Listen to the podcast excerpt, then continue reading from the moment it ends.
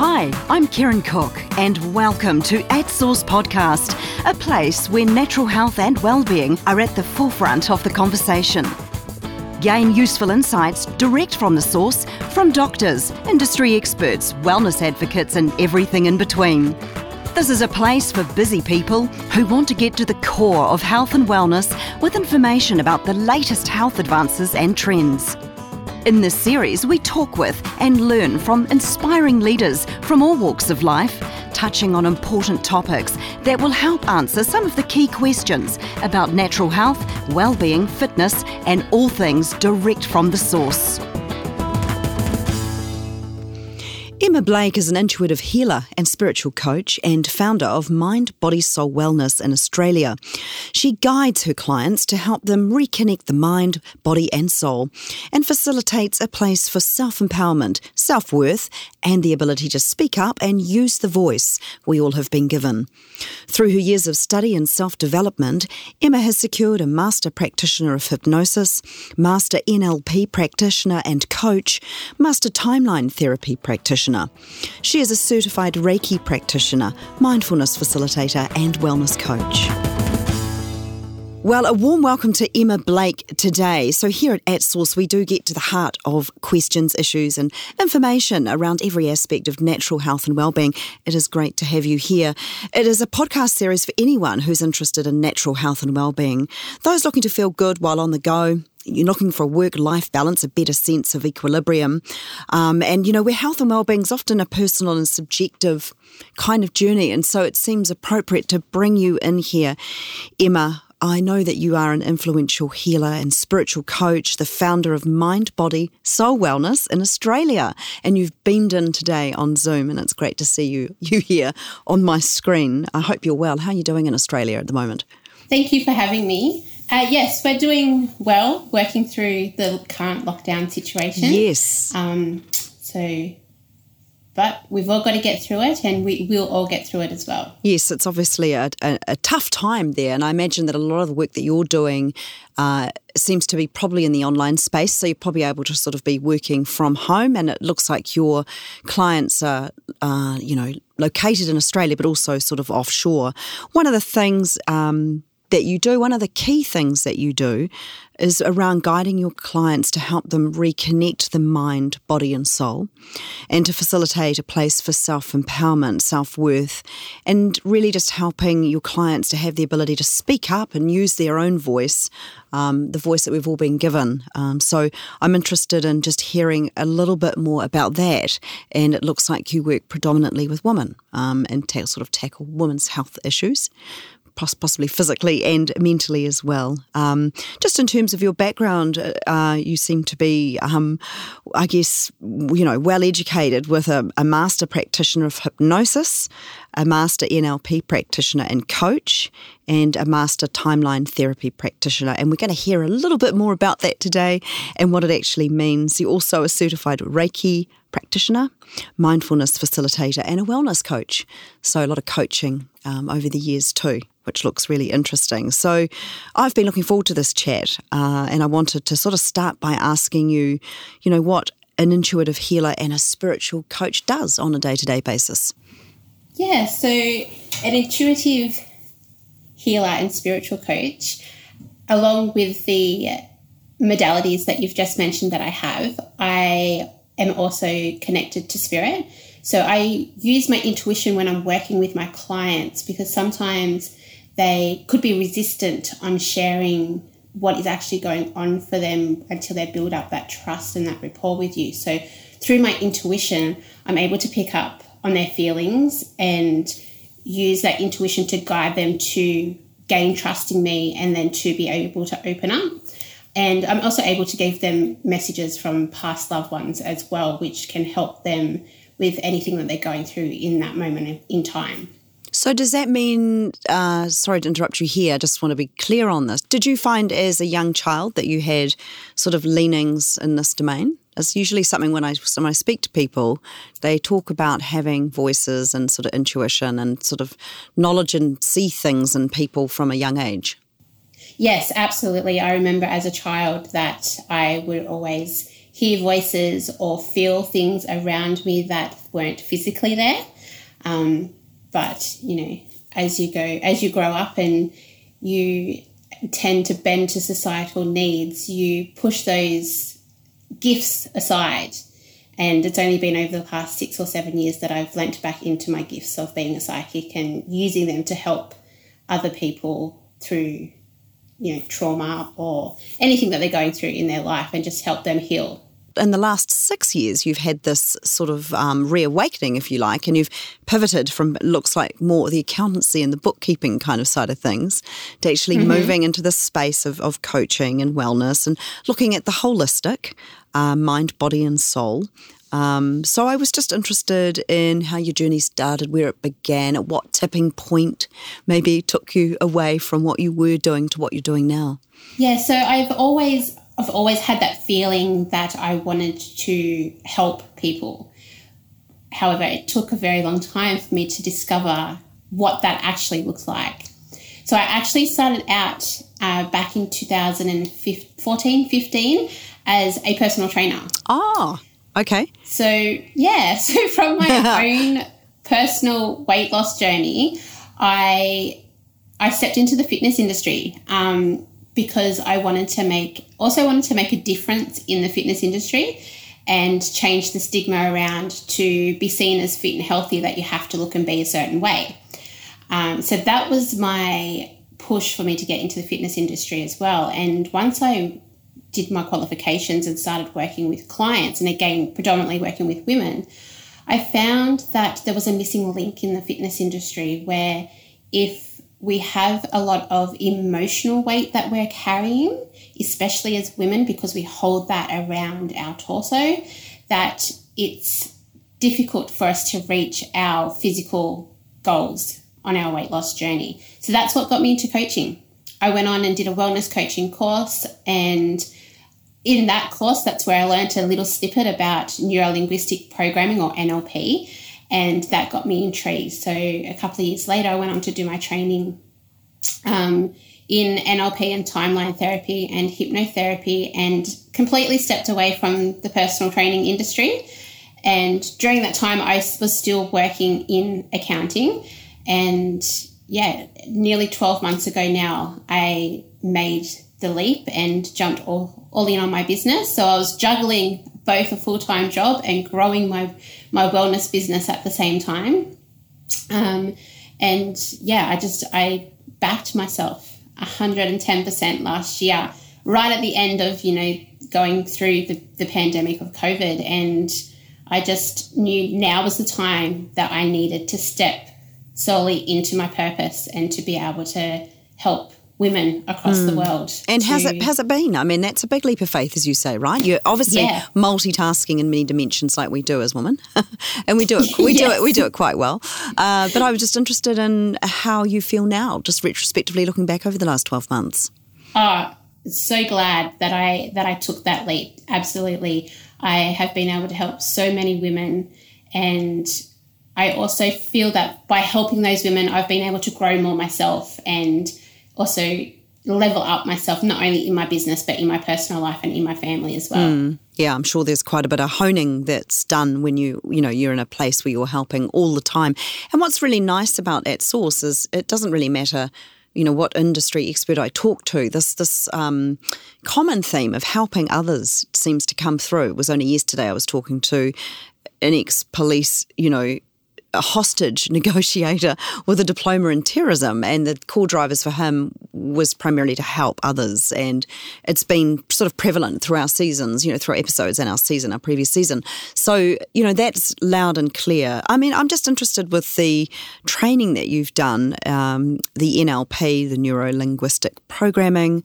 Um, and the timeline therapy. I mean, obviously, it's a it is quite an interesting, sort of somewhat contentious topic. So I just wondered. I mean, first of all, it'd be great to hear a little bit in your own voice about what these two are, these two practices are. And then, you know, maybe we can sort of then digress and have a look at some of the challenges as well, because you're not sort of in a mainstream conventional pathway here in terms of bringing um, mindfulness and healing, right? It must be must be challenging at times because you can tell me, you know, how educated are people around these things? They come to you because they are they curious or are they sold or do you have to get them over the line on this? What's it like? Yes, yeah, so it can be challenging because, you know, neuro linguistic programming or NLP and timeline therapy isn't a mainstream form of therapy. It is a holistic way of healing from our past traumas. And you know, our traumas don't have to be these ginormous events. They can be quite, for some people, it, you know, losing a family pet is actually quite traumatic.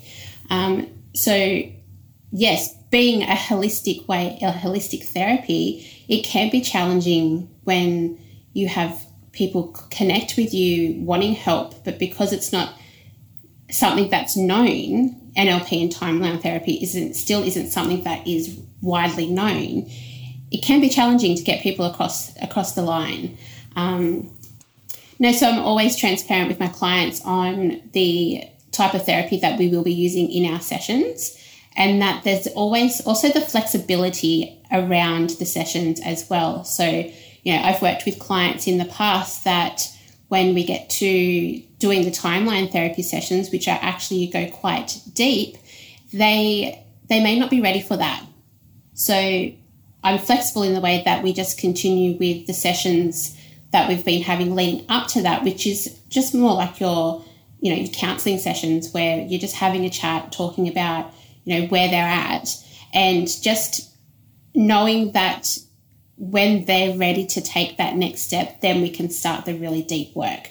Because you never want to push a client to into doing something they're not ready to do because that could be a traumatic experience sure. for them in itself. How many sessions would you normally, you know, do for somebody? What would be the average? Yep. So the average would be eight weeks. Okay, like one a week? Yep. Yes, one so one session a week, which goes for an hour to an hour and a half over eight weeks. Um, so, but again, that also comes down to you know what what are they coming to me for? What are they coming to, to me for help for? It could go longer than that as well. Mm. But it would be that, and correct me if I'm wrong, but it, it, would be what mental health, their mental health would you know be the core drivers as to why they'd pick up the phone because they're disturbed mentally. Uh, it's not a physical ailment as such; it's more mental ailments, right? Absolutely. Mentally, emotionally would be why they would be reaching out. Could you explain for me, you know, how you use hypnosis? What is hypnosis? Because I think we all carry, you know, a paradigm around what hypnosis is, you know, and it's probably kooky and not accurate. Um, and, you know, NLP programming. I mean, how does it work? What is it and how does it work? Yes. So, yes, there is a, uh, a still a stigma around hypnosis that it is something that is done to you and is more of a comical thing. However, hypnosis can be very helpful in the way of therapy. So, a lot of my clients come to me for weight loss using hypnosis. Um, so, hypnosis is just a state of relaxation.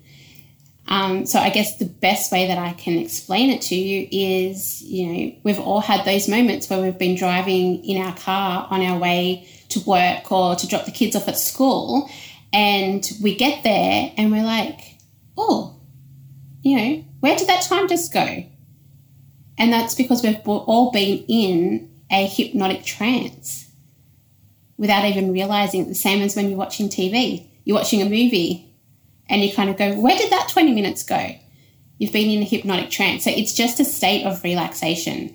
And hypnosis isn't something that is done to you you're just being guided through the process. I also have a process where I do suggestibility tests, um, and that is to see if the client is suggestible.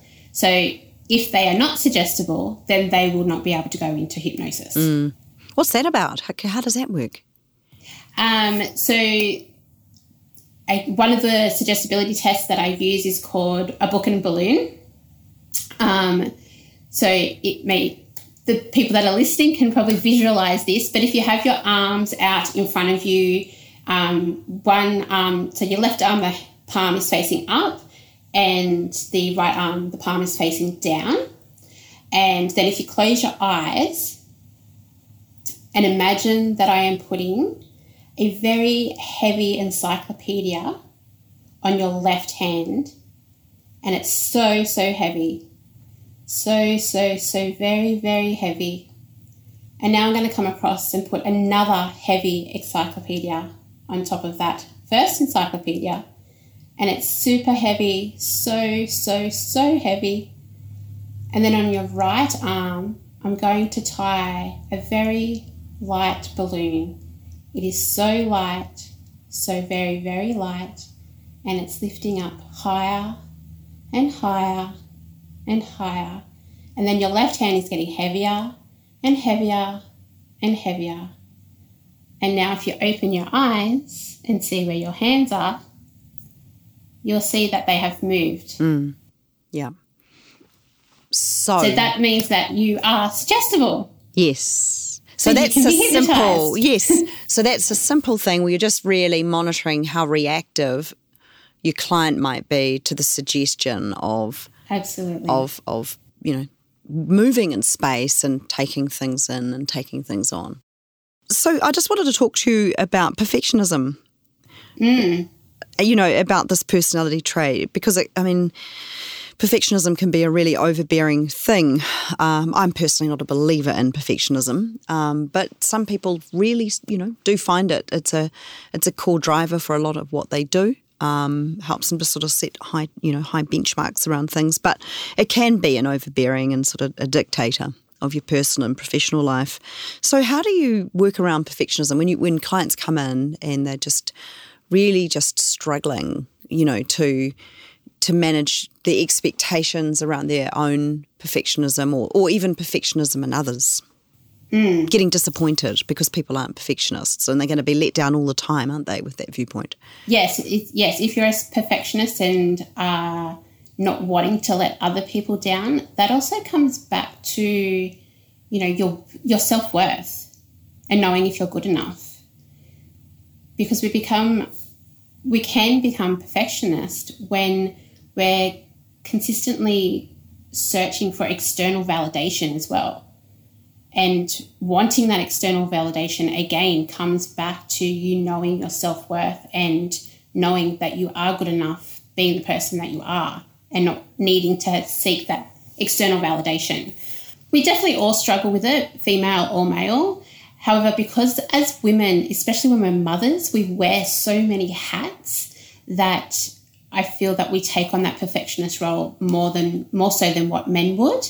Um, but it is definitely something that we do all encounter at some point in our life, definitely. Mm, mm.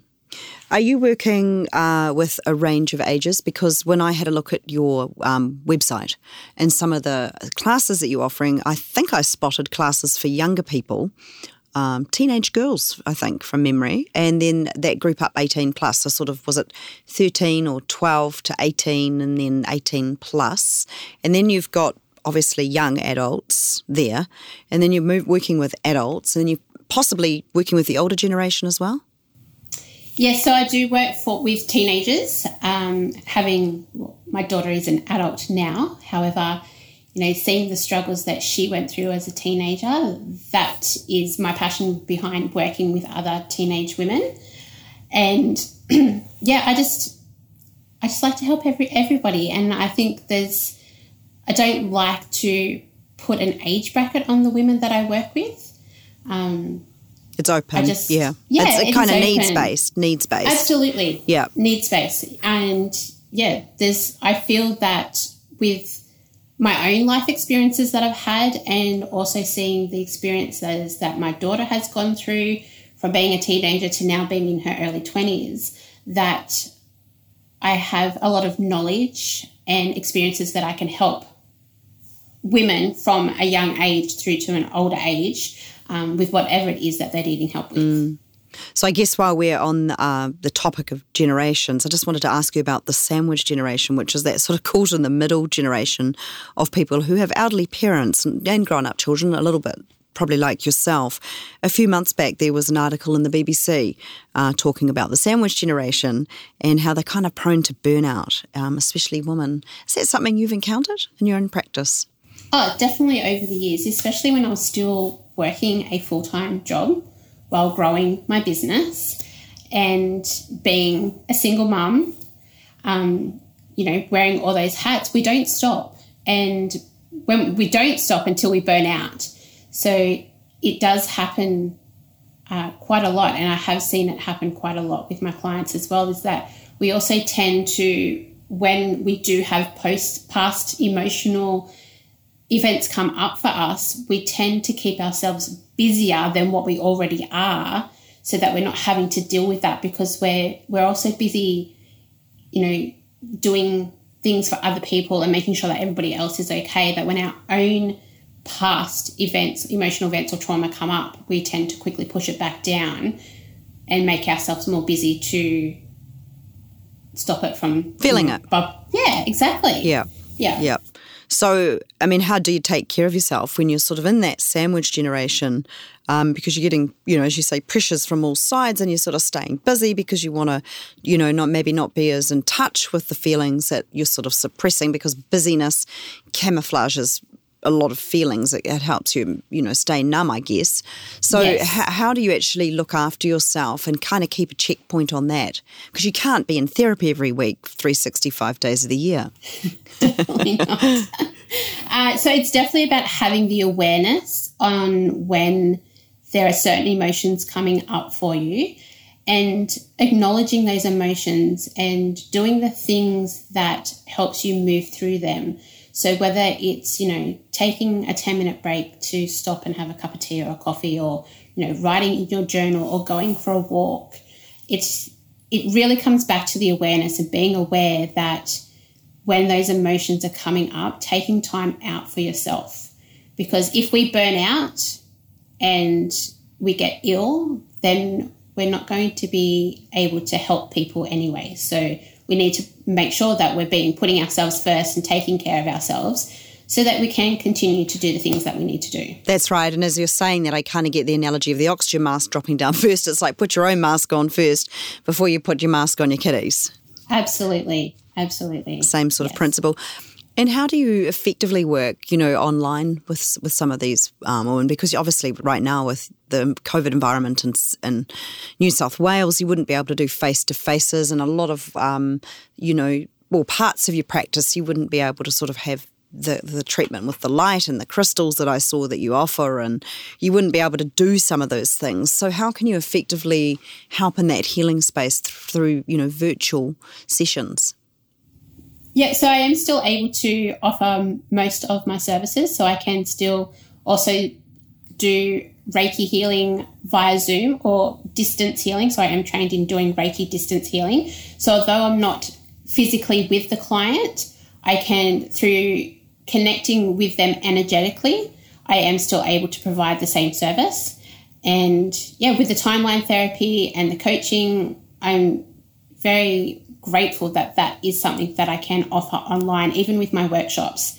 I've now set them up that, you know, if I've got a workshop coming up this Sunday around womb healing for women, and if our lockdown isn't lifted, then I just flex and run it all online. So I've set my business up so that moving forward, I'm prepared that if you know, within 24 hours we were to go into lockdown, that I still can continue working with my clients and running my workshops. Yeah. I mean, and that's a smart thing to do, right? I think we're all sort of, you know, reframing the way we get our jobs done.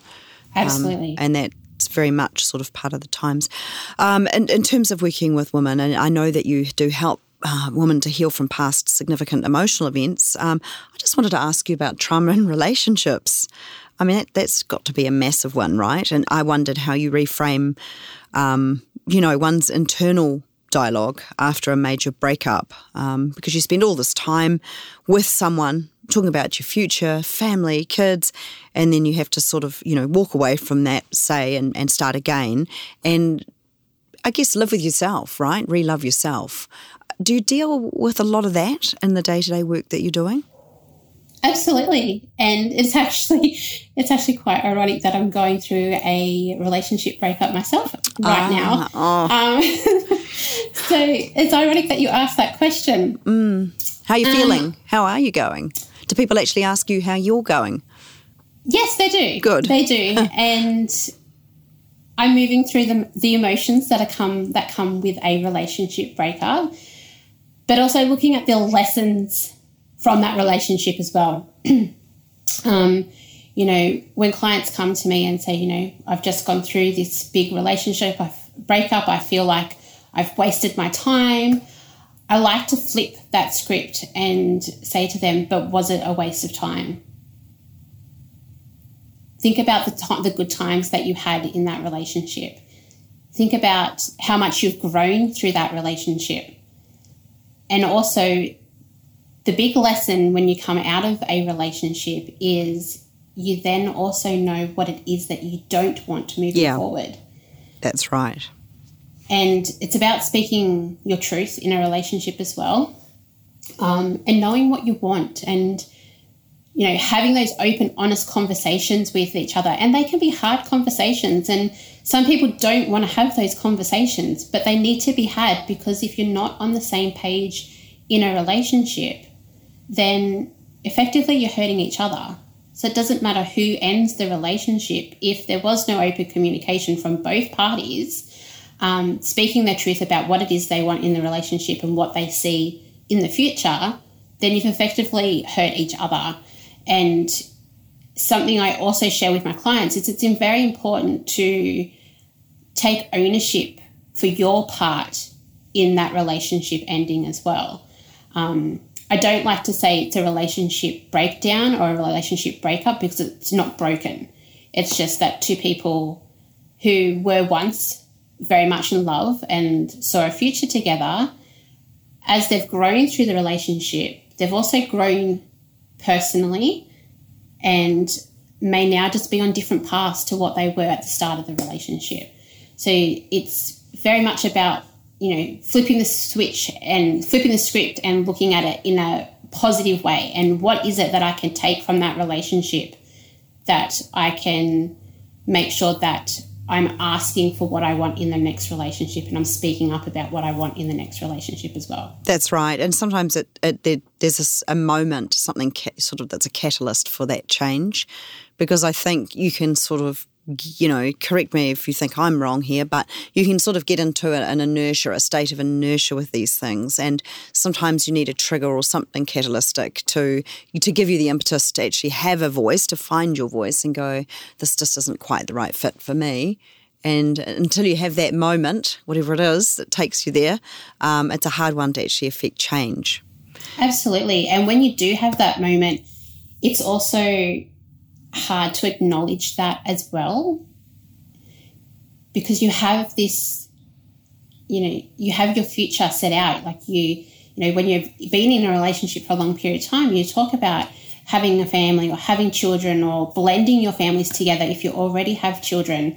And it's almost like that future is taken away from you in an instant when you do acknowledge that. So sometimes people do hold back from acknowledging that there was a catalyst and that you are now both on different paths. And you know to stay in a relationship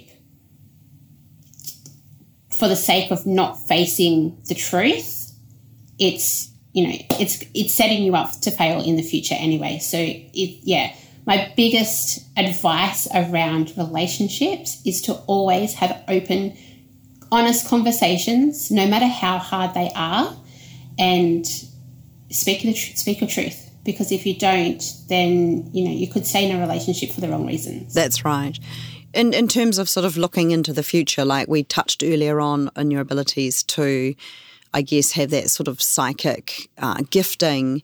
So when you work with people, with your clients and your people, can you see their future ahead of them, or is that it's not as clear and not as black and white as that. It's more like you'll get little epiphanies, things might pop up, but you can't really see their pathway. And if you could, would you tell them anyway? For me, I'm a very kinesthetic person, so I'm all about the feels. So for my psychic ability is all is the feeling. Um, so I feel, therefore I see through my third eye. Um, so I don't specifically see uh, my client's future. But what I can feel is when they aren't in an honest relationship, but yet they're not wanting to face that either. So I can kind of guide them and ask them specific questions so that they can then find the answers within themselves. Um, I, I would never direct my client in saying that, you know, I feel that your relationship's going to end. So you need to have that honest conversation now and yeah, okay. I would never I would never do that. That's unethical. Um, however, I can ask them specific questions for them to be able to then find the answers within themselves as to where they feel they need to take the relationship moving forward. So, those insights um, and those giftings, can you apply them to yourself? Does it work like that? Absolutely. Okay. But you also have to listen to your intuition as well. right. Yeah. You know, okay. Sometimes when you're in a relationship where you do see a, a happy future, you get those intuitive kicks in the stomach and those gut feelings, but sometimes you still choose to ignore them because you have been so happy for so long and you've you've seen visually seen this future and for your intuition to be telling you that something isn't right in the relationship again you have to be ready to acknowledge that as well and know that there is a different path ahead for you. Mm. So we've got we've got the big relationships vault hole, uh, we've got marriage, and we've got motherhood would you say that uh, some of the challenges you did mention earlier, some of the challenges around, um, you know, blended families, and I call them ready to goes, ready to go families, you know, and they're not always easy constructs to make work, um, and those constructs always seem to be so different for everybody. But do you feel like um, those are sort of issues with women these days? I mean, I think women are getting married a lot older these days, uh, certainly having children a lot later. What would your advice be for someone, say, who's about to get married into a blended family and sort of step into to motherhood? It definitely, yeah, it still comes back to having those open, honest conversations and, you know, making sure that you're both on the same path, that you're both wanting the same things. Yeah, that's right. Um, because, you know, when you're in a blended, bringing blended families together, it's not just about you and your partner, it's about you and the kids as well. And everyone has to be happy that that union is happening. Um, because if it doesn't, then that could cause, you know, upheaval down the track as well. So, yeah, it all comes back to having those honest conversations and saying, well, this is this is what I want out of a relationship. This is what I want out of a marriage. And allowing the time and space for your partner to share that with you as well to make sure that you're both wanting the same things because you know we could say that we we want to have kids whether we do or not or we could say that we want to get married and our partner may not feel comfortable or may not have the strength, the strength to speak their truth and say, well, no, that's actually not what I want. Yes. Um, so, and I think family culture too is a really interesting conversation because every family nucleus, even if it's uh, if it's intact or if it's broken, has its own family culture. And so when you go to blend or, or refit a family model, you're bringing two family cultures together. And Absolutely. That's a tricky thing. I think. Yeah, in this, it can be in, definitely, in especially if those open, honest conversations aren't happening. That's right. That's right. No, that's a good, um, a really, a really interesting insight. Just in terms of looking after yourself, what what are small things that you do every day to say heal yourself emotionally and physically, or spiritually even? Yeah. So I start my day with a ten to fifteen minute, ten to fifteen minute meditation. Um, and I do my gratitude. So I always start my day with three gratitudes as well. So three things that I'm gratitude grat- grateful for that day. And I do a, a cacao ceremonial process as well, which cacao is a shamanic drink um, that I that allows for me to lean into my heart space uh, for the day ahead, so that I can be centered and come from a place of heart when I'm working with my clients and communicating with my children. And then the end of the day is pretty much the same. So I start my start and end my day the same. Whereas at the end of the day, I'm also journaling what's come up for me throughout the day as well because it's it's funny being a coach and working in the holistic and spiritual space that when our clients come to us, they can at times also trigger things within us that we still need to heal and work through as well. So I never believe that our healing is is ever it done. Yeah. Yeah, I one thing I always say to my clients is as you heal, you evolve, and as you evolve, you need to continue to heal hmm, That's right. because there's always layers. There's What's that special layers. drink? I'm curious. The special Yeah, drink. it's, it's it's just called cacao. So it's ceremonial cacao that comes from Peru. Ah, do you buy it off the shelf? Will you make it? No, so you would have to buy it online from a supplier, and it's a shamanic ceremonial drink. And however, it doesn't. Some people think that it would ca- cause hallucinations, whereas it doesn't. It's not strong enough to do that. It the process is that as you're drinking it, you're grateful for being in your heart space, and it just allows for you to connect to your heart as well and be able to come from a place of love. So would you say it's a bit like kava? Uh, yeah, it just doesn't give you the numbing sensations. Oh my goodness. Okay, I could say bugger to that, but uh, no, no, it sounds, sounds really interesting. And I, is it a herb based, like a medicinal um, herbal based drink? uh, so it's actually like a cacao seed that's broken down. Plant. So Yeah. it's plant based. Yes, it's seed. plant-based, Okay, correct. and Yeah. it's hot or cold. Uh, you can have it hot or cold. Okay, Yeah. yeah, it's. Um, it tastes it tastes almost like um, just like a hot chocolate. oh, does it? Okay. Yeah. Yeah. Well, that sounds pretty good and a lot nicer than kava. Uh, in, in, in, in terms of um, just another another topic, I think that's probably quite relevant for women would be this increase in endometriosis. Right, it seems to be um, bigger than it was 20, 30 years ago. I don't know if people are just talking about it more. Um, it just seems so common. And I was interested in your thoughts around whether this was to do with stress or lifestyle or um, our diet and nutrition. Is it something that you deal with a lot? The pressures around this? I had endometriosis myself when I was 18, 19, uh, quite severely.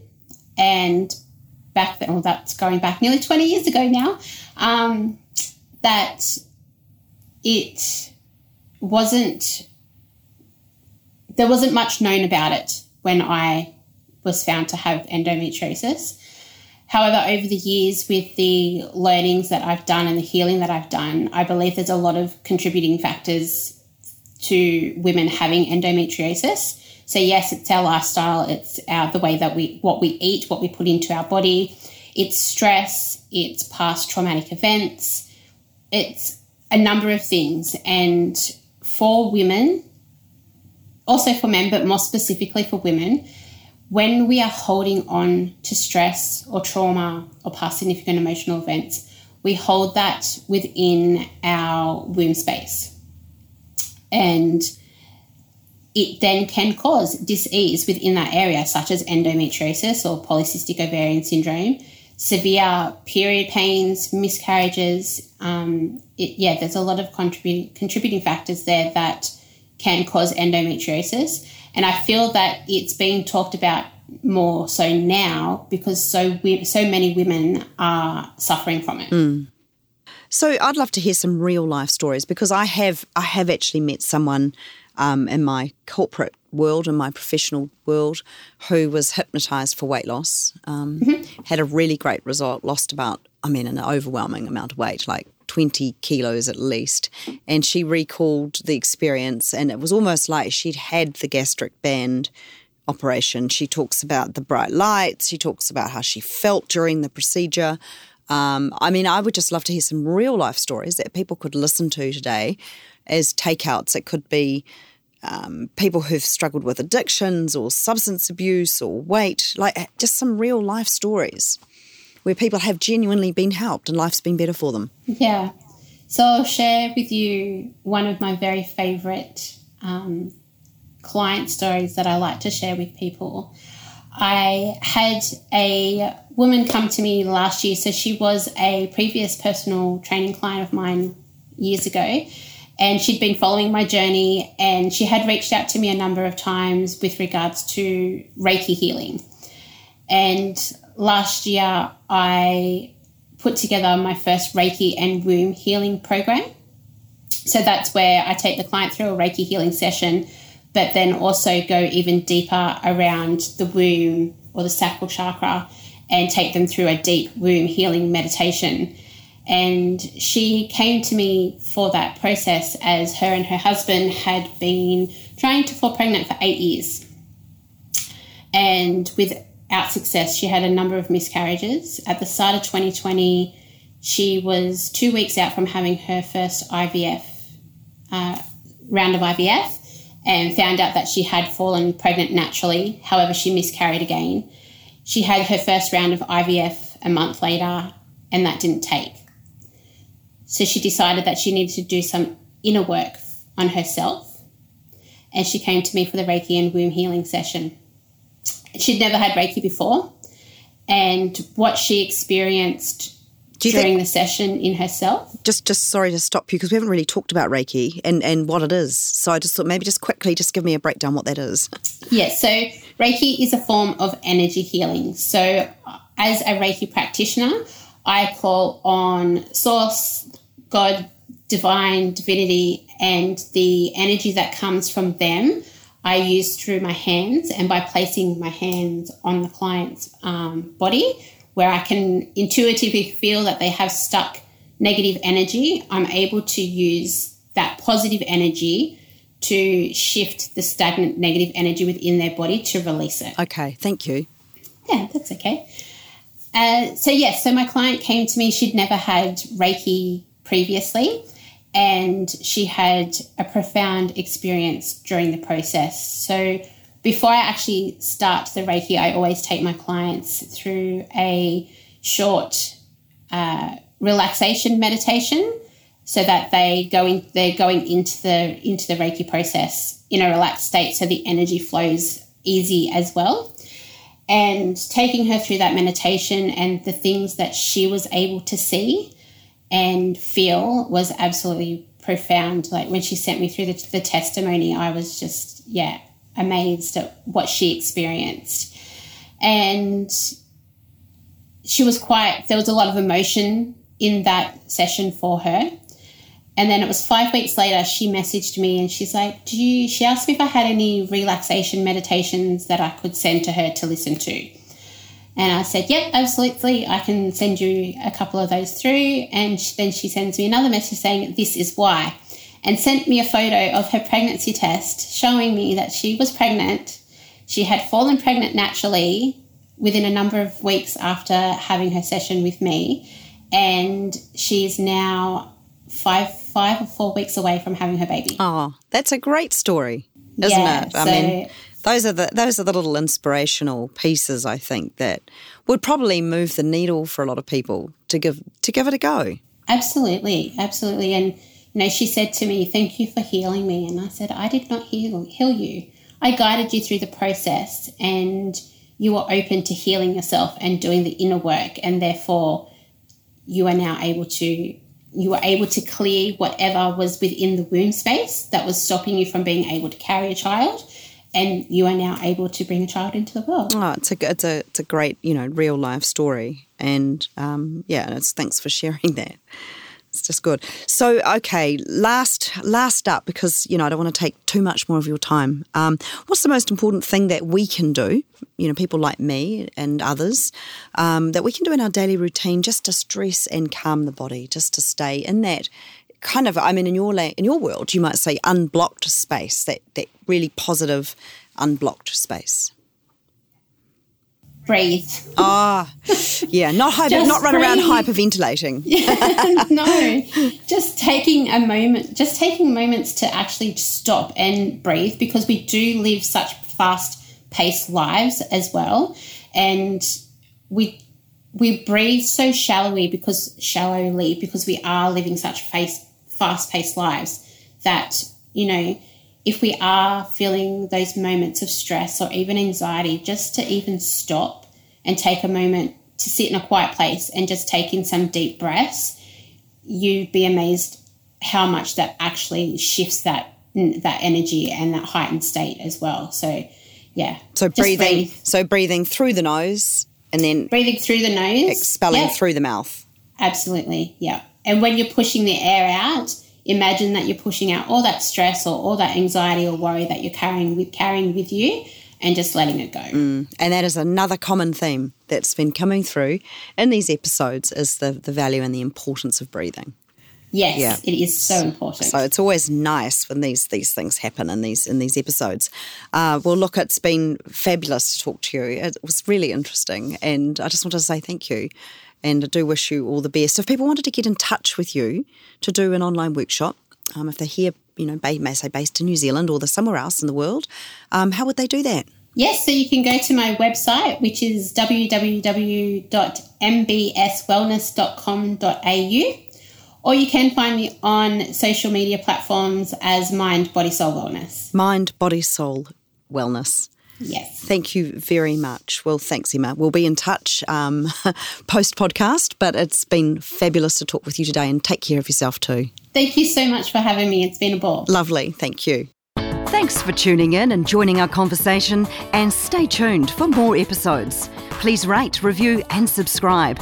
Check out the show notes if you'd like to contact this episode's interviewee. At Source Podcast does not accept any liability for the results of any actions taken or not taken upon the basis of information in this podcast, or for any errors or omissions. Those acting upon information do so entirely at their own risk. We recommend that you seek professional assistance from certified doctors for your health and well-being issues.